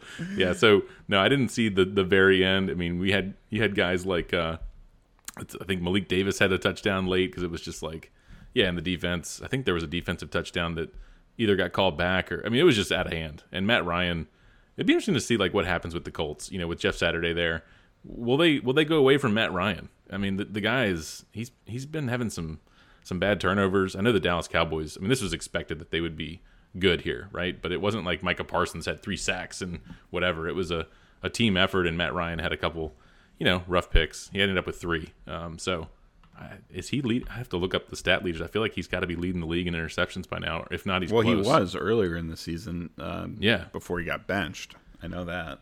So I feel like they, I feel like they might, you know, go to someone else here. Like that could impact people in like superflex leagues who might even be starting a Matt Ryan. well, yeah. I mean, I honestly, I, I felt that Nick Foles is a better quarterback than Matt Ryan for at least a couple years now. Yeah, personally. So I, I think that would be a, a, wise move if they're trying to. I mean, let's be real though; they're not making the playoffs, so I'm not sure it even matters. sure, right? They're four, eight, and one. Um, you mentioned Tony Pollard, Ezekiel Elliott when we were talking about another game. Um, th- these guys, I think these guys play the Texans this week coming up, so you're going to want to start both of these guys. Um, Tony Pollard, I mean, both of these guys have a nose for the end zone, but uh, against Houston, it's going to be hard not to like rank both of them as RB ones, like top twelve running yeah. backs, right? Yeah, I think that I, I think that actually might might be something I'll do. um, any other takeaways from this game? I mean, CeeDee Lamb looked great. Um, Michael Gallup, I think, is. I mean, he only had 23 yards, but he did catch two touchdowns. He almost had a third. I mean, I know in the first yeah. half he almost had one. So, uh, I, you know, I, I think he's back to full health, and that makes him yeah. an interesting player if, uh, you know, this offense really gets cooking. I mean, the, the one thing about the the uh, Colts is that they don't have a bad defense, so this wasn't like some you know cushy matchup for Dallas or anything like that. But um, but I think that there's a lot of offensive uh, potential in the passing game there, and and Gallup is a guy that I feel like should be rostered. Well, he's still 53% rostered, so we can get to him in the waiver waiver wire. I'll, we can we can uh, you know fudge the numbers on that 50% threshold with with Gallup. All right, good. Well, that's a perfect segue, in fact, to the waiver wire discussion let's jump right into it. Sure. And uh, as always, we will be talking about players who are rostered in 50% or fewer of Yahoo leagues, except when we're not, as you said. yeah. uh, we will sometimes talk about those guys in that 50 to 60%, maybe even up to 65 occasionally if we're feeling frisky uh, range. But uh, let's start as we always do at quarterback, and I'll let you go first. Who's your number one quarterback out of the week? Oh man, it's Jared Goff. Um, he's right at that 50% mark, and you know he looked great against the Jags. We we talked about Amon-Ra St. Brown, how awesome he is, and he gets the Vikings at home this week. Um, so this is a good matchup against a team that's just bleeding passing yards, and uh, it, Jared Goff is at home. So I will say his schedule after that is at the Jets, at the Panthers. Uh, then he gets the Bears at home week 17. So I think if you pick up a Jared Goff, if you're streaming I would play him this week, and I would look to play him week 17, and then maybe you have someone else you might want to look at week 15 and 16. Yeah, that's a good call. I have him as my number one pickup as well. I think, like like you said, it's a it's a really favorable setup for him again this week. So uh, keep riding the the Jared Goff train, I guess. Uh, yeah. I think it gets interesting after that, though. It's not a great week for waiver pickups, um, which Agreed. a lot of people are going to be looking for quarterbacks, especially uh, in super flex. But even you know anyone that had Lamar Jackson is is going to need to pick up a quarterback. Uh, if you've been rolling with Jimmy G, you're going to need to pick up a quarterback. Fields. Um, so if Goff is not available, I, my next choice would actually be Tyler Huntley. Um, like I said, it's a it's a favorable matchup against Pittsburgh, and I just think Huntley has a very high floor because of the rushing ability. Um, and I just, I mean, I I kind of feel like, especially the way Lamar Jackson was playing this season, like I think Huntley is basically like eighty percent of Lamar Jackson. Yeah, he's he's third for me, but I could I could kind of go either way because Mike White is next on my list. Uh, he's 18% rostered. He was only 4% last week, so he went up, but not enough. But I guess the problem there is he's playing at Buffalo this week, so that's it's not a great matchup. But I do think you know if you look at what he's done in these starts, he's he's throwing the ball all, all over the place. He's he's hitting his targets. Um, Garrett Wilson's looking like a stud. Uh, now Buffalo, you know their secondary's gotten healthy lately, but you know they, have so it's it's a tough matchup. But I, I do think as long as the weather is not like 20 mile per hour winds or something like that, maybe maybe by Tuesday night you can look ahead to the forecast and make sure it's not going to be some blizzard with wind in Buffalo. But otherwise, I think Mike White is next on my list because then he gets Detroit and Jacksonville, and then at yeah, Seattle after that. Giddy it's, up, it's, man. Oh, right. Maybe you could yeah. pick up Jared Goff and Mike White, and you could you know pair them. Well, I you know uh, I feel like I have to be higher on Mike White than you. I always have been, and like I can't. this cannot stand. Uh, I have Mike White third because yeah. of that Buffalo match. I just think at Buffalo it's about as rough as it gets. But yeah, um, but yeah, I mean, if you're if you need a rest of season solution, like I yeah, I think Mike White is that guy um, yep. more so than Jared Goff um, or Tyler Huntley for that matter. So.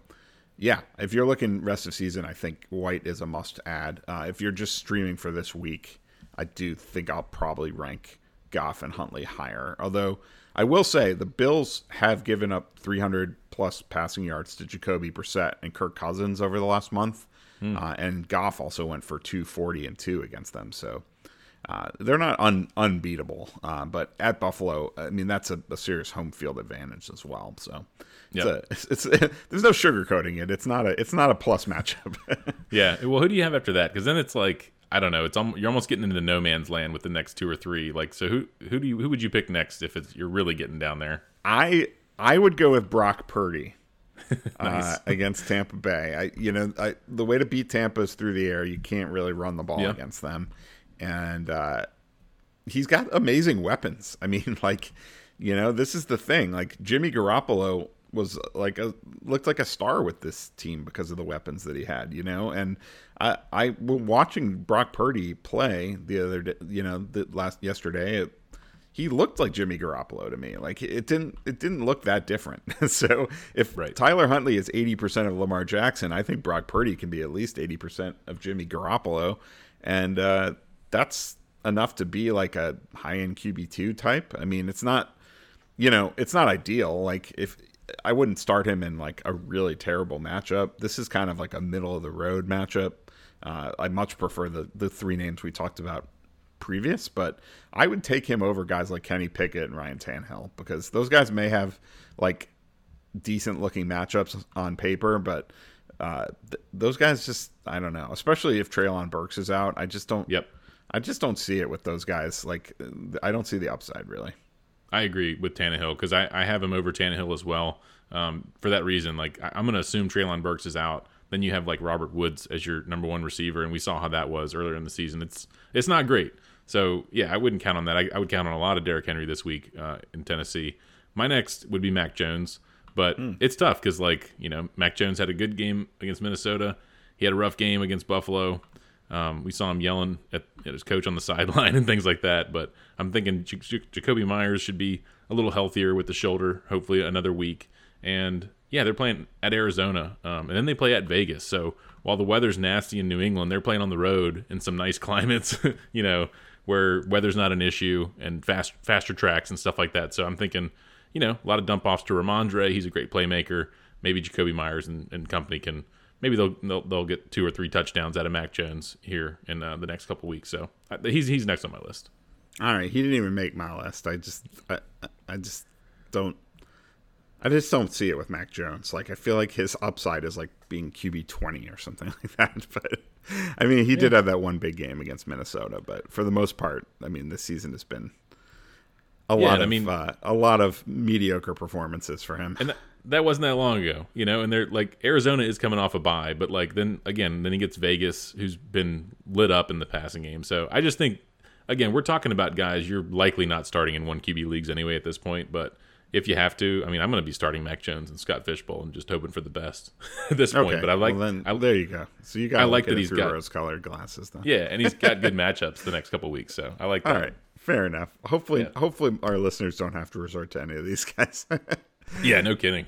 All right, how about running back? That's this. I feel like yeah. this is a kind of juicy uh, week for the running back uh, waiver wire. I mean, there's no like slam dunk like plug and play RB one type or something like that, but um, who who are you uh, going with as your top pick? I, will bet I know who it is. Okay, well, I think it depends.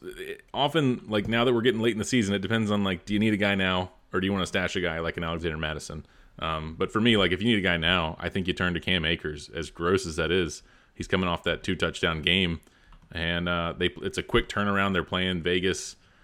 I mean, it's risky, especially if you like need a win, but I don't know. I think he could have a good game. You you, you probably thought I was going to go Zonovan Knight, but that's who I'm going with. Yeah, and that's fine. But I just think like if you need someone, I think Akers might be a better call because I think Zonovan Knight. You know, we could see Michael Carter come back. Um, I don't know. It could be a little bit less clear with him, and both both are going to be risky. Like neither of these are clear cut to me. But well, that's the thing. I, I mean, like you know, it was only one week that Akers was the lead back. I mean, the previous week he played a lot fewer snaps I than know. Kyren Williams. So, like, you know, I don't feel like uh, I don't have a lot of confidence that that's going to hold over from one week to the next. You know, and uh, the Rams. It looks like maybe Bryce Perkins is going to start this week. I don't know if if Wolford's going to be able to start. It's, I mean, they're kind of again, they're just not going to score many points. So like, I, I, somehow scored two touchdowns last week, but I just don't see that happening. I like I don't see the the Rams scoring 23 points most weeks. Like I just don't buy it. So um, I I would take Knight. I think it's a much better offense. Uh, it's not even certain that Carter comes back this week, and even if he does, like you said when we were doing the the recap, uh, you know, I think Knight is going to maintain a, a sizable role, probably the primary rushing role, which is actually the same situation with Akers. I mean, he's got the primary rushing role, but he's not he's not going to be the primary receiving back, you know. So I actually think these guys play similar roles in their offenses, but the Jets' offense is just so much better. Yeah, but I mean, I think uh, I don't know. I think that Akers has a little bit better matchup because he does. You know, the Jets are going to Buffalo, so you, I don't know that they're going to score twenty points either. You know, it could be a tough division game. I, don't know. It, it's tough. I'm gonna. I already I already started putting together my Week 14 rankings, and these guys are sort of like low end uh, RB twos for me. They're they're going to be in similar areas, so it's it's tough, and it's probably going to depend on things like is Michael Carter back and, and things like that. So it's it's tough. It'll be a close call. Oh, your boy Taysom just found the I'm end about zone. to throw up. I'm like that could very well cost me a matchup. I'm facing Dalton and Taysom. Oh no. Oh no. Yeah. Well, those I mean, those are my top two though. I do have Akers number one. I have Zonovan Knight number two, and then like I alluded to Alexander Mattison. Uh, I actually have James Cook next, and then Mattison. Cause we talked about James Cook. I, I think you know he has a nice nice role that he's starting to carve out. And I mean, great handcuff value for a really high octane team if Singletary were to go down. I mean, he could be a league winner as much as Mattison could if, if Dalvin Cook got hurt, right?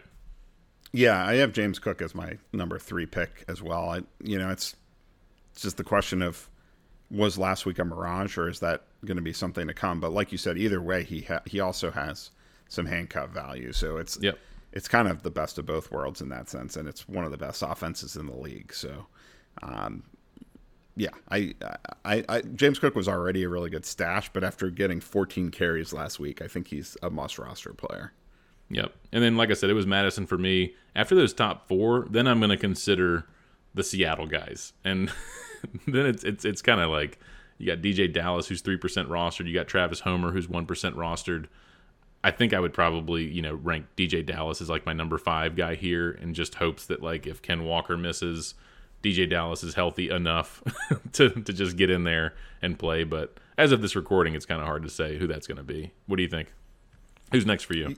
Well, yeah. So I would take Mattison, like you said. Um, uh, again, like it really does come down to what people are looking to do with their team. I mean, hopefully, if you're cruising into the playoffs, like you don't need to worry about these plug and play situations like Seattle, and you can just right. stash these high upside guys. Um, so you know, if you if you can make room on your bench for Mattison, like that's something you should always be doing every week, uh, whether you have Dalvin Cook or not. Um, I I like Ty- Tyler Allgeier as well, even though he's on mm. bye this week. I like I would definitely take him over the Seattle situation as well. I, uh, you know, I think he's.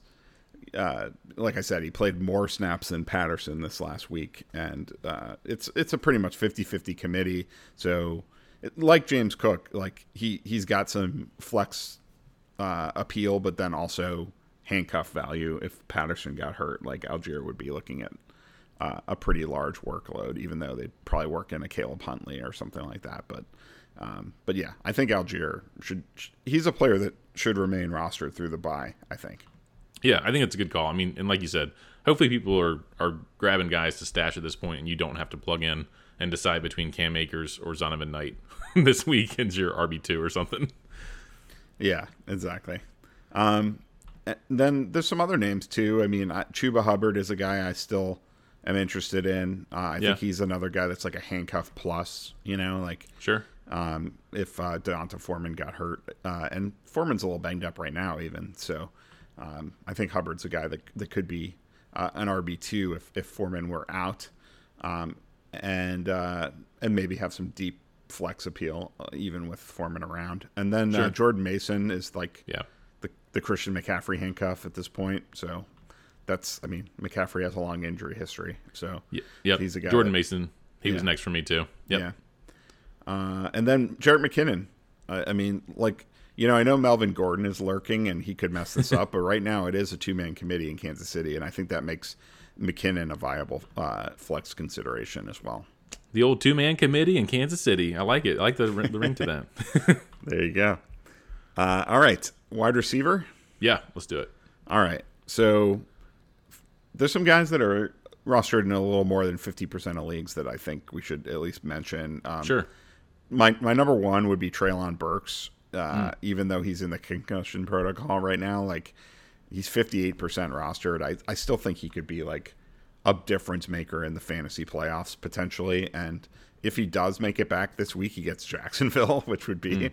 a great matchup. So yep. uh, I definitely would pick him up if he's available. Um, Darius Slayton is 61% rostered. He's like the clear number one wide receiver on the Giants. So yep. tough matchup with Philly this week, but he should be rostered regardless. Uh, Drake London is on bye, 62% rostered, but coming off that breakout game, uh, you know, talented player, not a lot of target competition in Atlanta at this point. So he's another guy that should absolutely be held through the bye, in my opinion. Yeah, I would agree with those guys. I, I would agree that Treylon Burks would be my number one uh, among any of these guys we're going to talk about if available. I, I, don't, I don't know that. Like, it, again, it depends. Like um, Drake London with the buy, it's kind of tough. Like if you need someone this week, I would look at a Michael Gallup. So he's 53% rostered, so also above that threshold. But I would look at him, uh, like we talked about. He had two touchdowns, almost three, and Dak's looking like Dak again. Uh, then I'm looking at Isaiah McKenzie at 37%. Just in this offense, just a cheap way to get a piece of this offense. And you know he's looked, he's produced more than Gabe Davis of late. Gabe Davis is really boomer bust and McKenzie's been a little bit more steady the last couple weeks. And I think if you had an injury to a Diggs or a Davis, uh, McKenzie's he would go up to like 80, 90 percent rostered. I feel like at that point, you know. Mm-hmm. So I like I like Isaiah McKenzie. Okay, well I do have Gallup next after the top three I mentioned before: Burke, Slayton, and London. I would have Gallup after those three. Yeah. Um, I have Kadarius Toney next. and really? Yeah, I mean, I th- I feel like he and McKenzie are kind of comparable actually, hmm. except I think McKenzie is uh, a little more locked into his role, but that's that's like a good thing and a bad thing. you know, like it's a good thing in the sense that like he's gonna have some value, but it's a bad thing in, in the sense that like I don't think he's gonna overtake anybody. You know, he's not overtaking yeah. Gabe Davis. Like Davis might be a little inconsistent from week to week, but like he's not stealing his job. You know, like whereas Kadarius Toney, like he could actually come in and if he's healthy, like they could, and I know that's a big if, but yeah. they could they could actually like craft a sizable role, like part of the game plan for him, you know, because there still is a void in Kansas City. I feel like, uh, and again, they didn't have a huge passing game this last this last week, so um, I think there's there's room. Like we saw what Mecole Hardman was doing earlier this year, and that was more valuable than what McKenzie has done at any point this season. So mm. uh, I feel like there's room in Kansas City for a big playmaker like Toney or Hardman, and it, yeah. I feel like Toney is probably going to beat Hardman back. So, uh, and MVS has just not been consistent enough to do it. So uh, that's why I, I, would lean Toney over McKenzie. But to me, those those two are pretty comparable. Okay. Yeah. I mean, and you know, Hardman is like like you mentioned, he's on the IR. So I mean, if he's out there too, I suppose you could add him, stash him, and add Toney.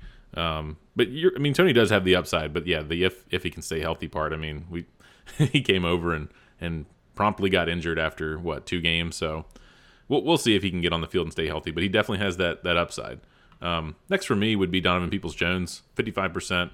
Now he had his day saved by uh, I believe it was a was it a punt return or a kick kickoff return for a touchdown. Punt return. Yeah. Yeah. So that that obviously boosted his value into like the double digits, but you know it's yet to be seen what Deshaun Watson will do now that hopefully he's got the rust shaken off a little bit.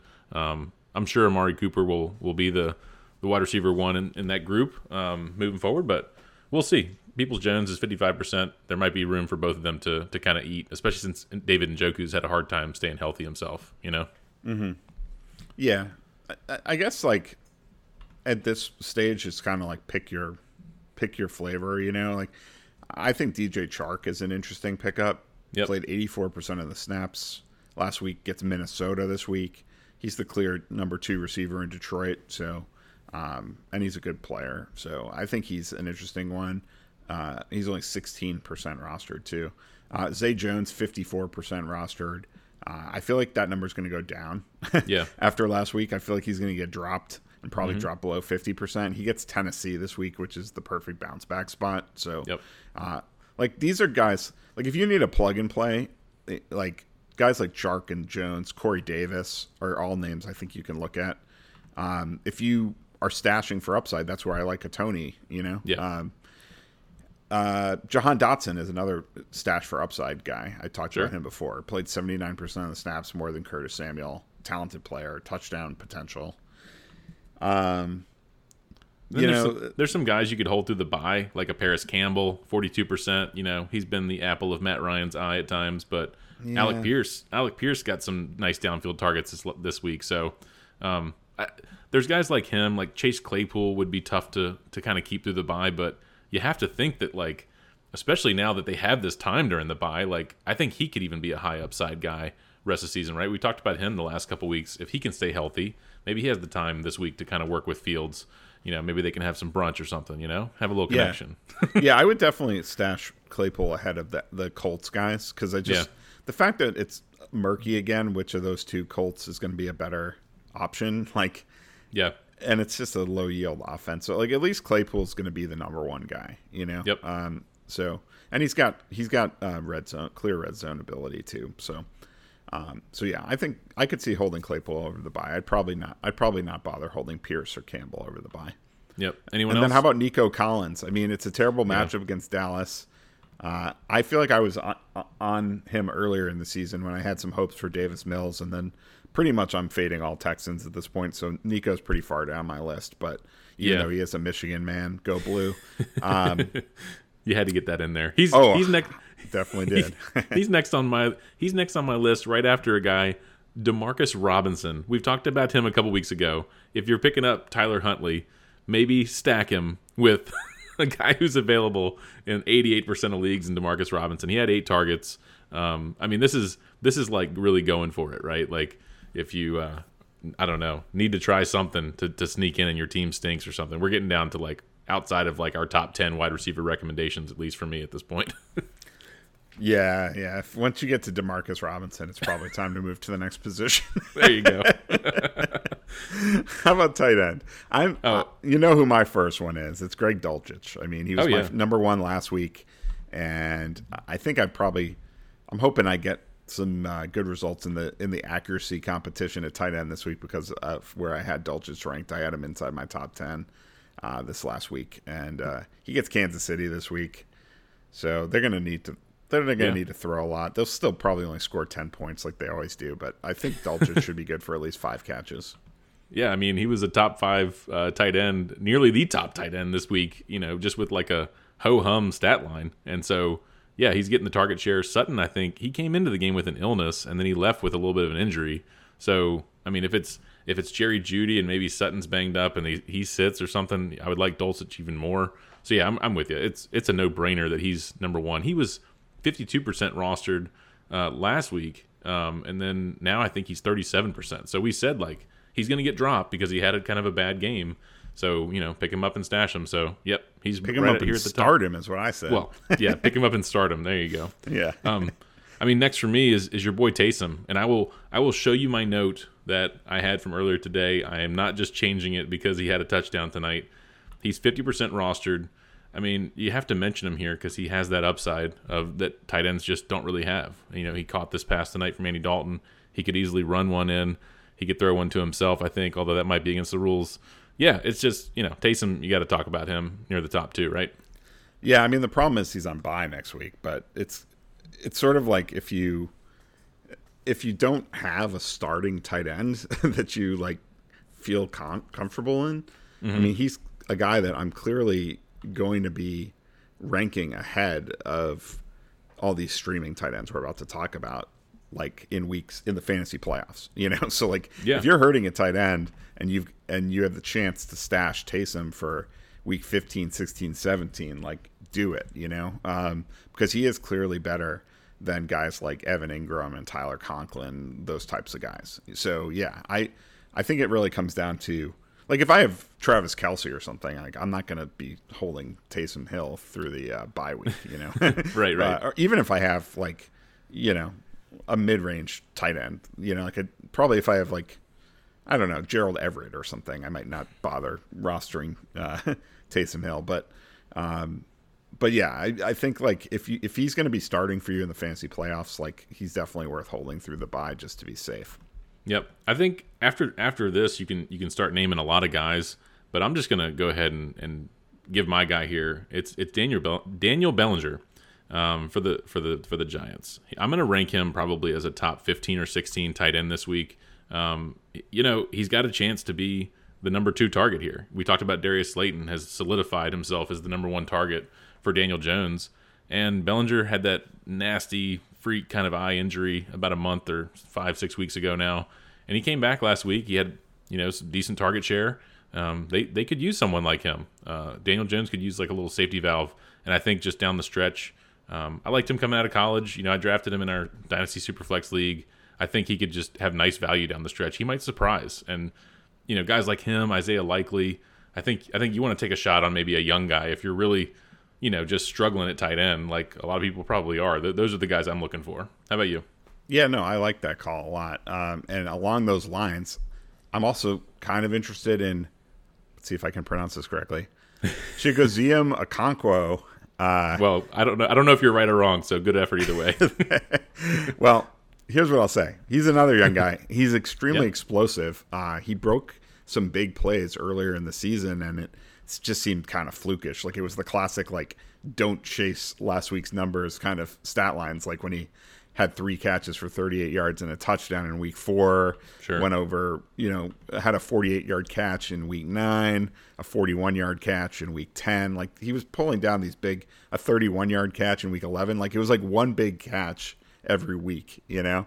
Yeah. Uh, but it didn't seem reliable at all. And the Titans are notorious, kind of like the Colts, of doing this these like complicated tight end rotations that are bad for fantasy. but last week, Okonkwo played 58% of the snaps, uh, which is a season high for him. He played more snaps than Austin Hooper and Geoff Swaim for the first time. And he had uh, a very good game four catches, 68 yards. So, like, I think uh, this guy's good. Like if if especially if Treylon Burks is out, they're going to need yeah. more weapons in the passing game. And I think this guy is capable of stepping up. And uh, one very interesting stat is, uh, and this is uh, courtesy of Nathan Jahnke. Uh, Okonkwo leads all tight ends in yards per route run. Mm. Ahead of Travis Kelce. wow, nice. so uh, he just wasn't getting a lot of playing time, but now that his playing time's up, like that, the, that ability to make big plays is going to be more of a factor. So yeah. I think it, it's a total crapshoot, like you said, after the first, you know, couple tight ends maybe even including the first couple tight ends. uh, yeah. So yeah, I mean, shoot your shot. You know, like I would take Okonkwo. I'd give him a shot. They're facing Jacksonville. Like, give me a give me a chance on him rather than going back to Evan Engram again or Tyler Conklin. Yeah, and like those are the types of guys. I mean, Noah Fant's in that group. Like we've seen him be kind of consistent this year. Like Evan Engram, you mentioned. Like they've they're going to get you points. We talked about his teammate Austin Hooper as a guy who's going to get you three or four points, but I agree that Okonkwo could maybe break out. And you're right, with Treylon Burks potentially missing, uh, that might be a good one to just plug and play, uh, see what happens. Like you're going to get a one or a zero or something from someone else anyway, so why not take a shot on a guy with a good good matchup and a good situation? Yeah, yep. good call. Thanks. Any, yeah, any other yeah any other tight ends you want to talk about here, like next on your list? Well, Evan Engram and talk on that yeah, me too. Uh, yeah, yeah, I mean, I had yeah. Noah Fant on my list as well. I think he's good for like thirty or fifty yards. You just hope he gets a touchdown. Um, yeah, and that's kind of what all these all these lower end tight ends are like. So I think we can move on. All right, defense. Defense, yeah. So it's not it's not a great week for streaming defenses. Like most of the best matchups are highly rostered defenses, but yep. the Raiders do get the Rams, so they're my number one pick for that reason. Okay. I know I know the Raiders are not a great defense, but they're actually not bad. They've been generating some sacks lately, and uh, we know the Rams have that porous offensive line. They're probably going to be starting Bryce Perkins, and they have no receivers left, and it's just a good matchup for for Las Vegas. Yep, I have them third. Well, I guess second because first I have Titans. Uh, they're 31% rostered at home. I talked about this is a good bounce back spot against the Jags. Um, I don't, you know, I think they'll stop the run.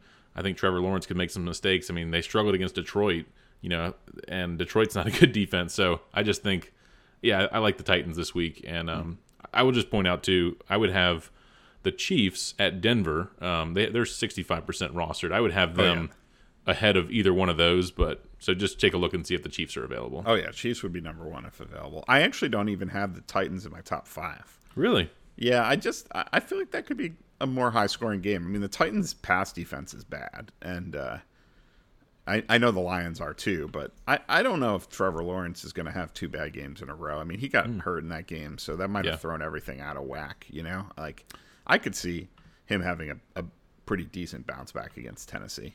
Well, I'm curious if you have the Vikings in your top five because I would actually stay away from them. Um, I would not play the Vikings at the Lions for all the reasons we kind of talked about with Jared Goff and the Lions being a better home team. They've scored a ton of points in a lot of matchups. I, I worry this one could be a shootout that gets out of hand. So, do you yeah. have the Vikings up there?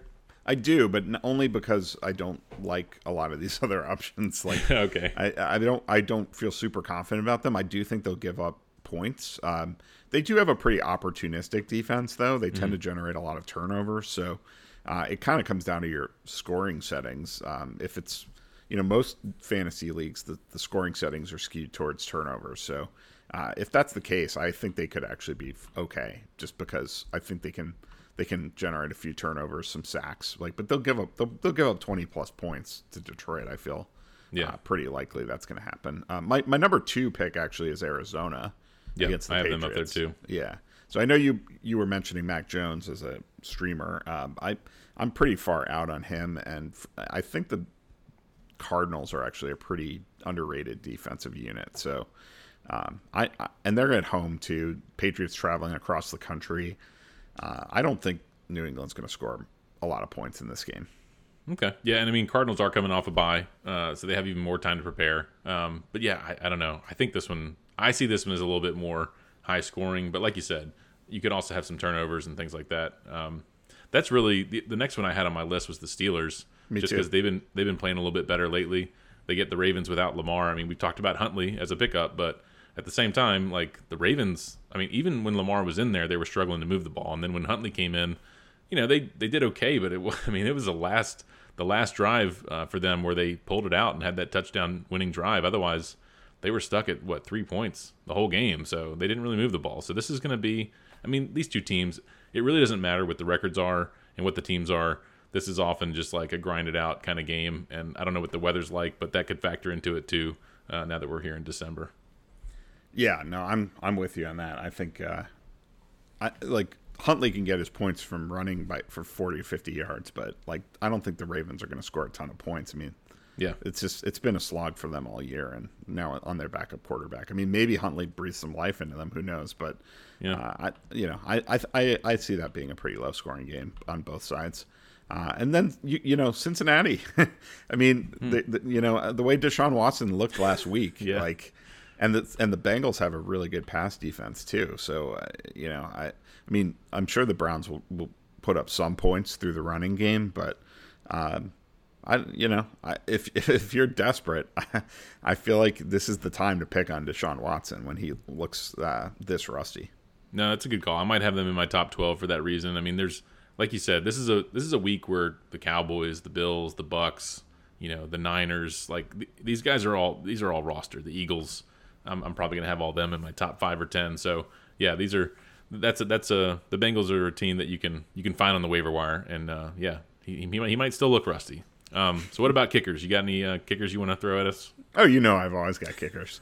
So well, we were just talking about that Steelers Ravens game. I feel like that's going to be a field goal kind of a game. And Matthew Wright is the field goal king right now. He yeah. he has 12 field goals in his last four games. mm. That's a lot of field goals. So uh, yeah, I mean this guy's this guy's putting up huge numbers right now. I mean, I feel like back in the Ben Roethlisberger days, like the Steelers always went for two all the time. So yeah, it, having their kicker wasn't so great back then, but uh, it's a different era now with Kenny Pickett and uh, uh, Matthew Wright has has been a, a, sneaky valuable fantasy kicker over the last month. Okay. Uh, and then I'm just going to go back to my bread and butter picks. Jason Myers is still not rostered enough, only 51%. Uh, Seahawks get Carolina, so should be. Uh, I know I said they'd have favorable game script against the Rams, and it didn't work out quite as much in that regard. But he still had a good game, mm-hmm. and he should have another good game at home against Carolina, I would say.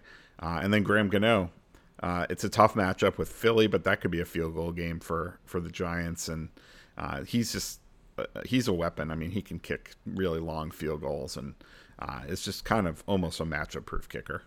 Mm, that one that one does worry me though, just because the Eagles seem like they can just go out there and blow anyone out. Any, I mean, like I thought that Titans game would be closer, and I, that one that one worries me. I like your other two, but and Graham Gano has had some good games, and maybe maybe they'll keep it close. But I mean, he's had that, almost no bad games. The only bad yeah. games he's had two bad games. One of them was in week 11 when it was like that crazy wind in, in New Jersey that was uh-huh. like making it impossible, and he missed it. I think he missed two extra points in that game. Hmm. uh, and then the other one was in week one. So other than that, I mean, he's pretty. He's been really consistent. I mean, he put up good numbers against Dallas at Dallas. I mean, uh, hmm, he yeah. put up good numbers uh, both times against Dallas, actually, and against Baltimore, against Seattle. You know, he's faced some good teams, uh, Green Bay. So I don't know. Not a good team. well, not, okay, fair enough.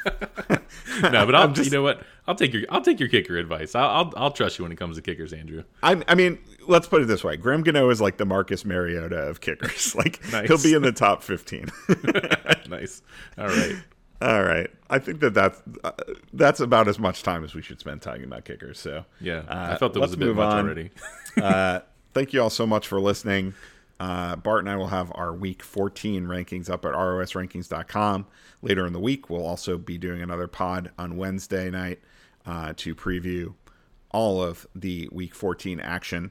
Uh, if you have any waiver wire questions, you can reach out to us on Twitter. I am at Andrew underscore Seifter and I am at Barton Wheeler. We appreciate everyone listening to the podcast. If you like the show, please follow, subscribe, rate, and review. We are out of here. We gone.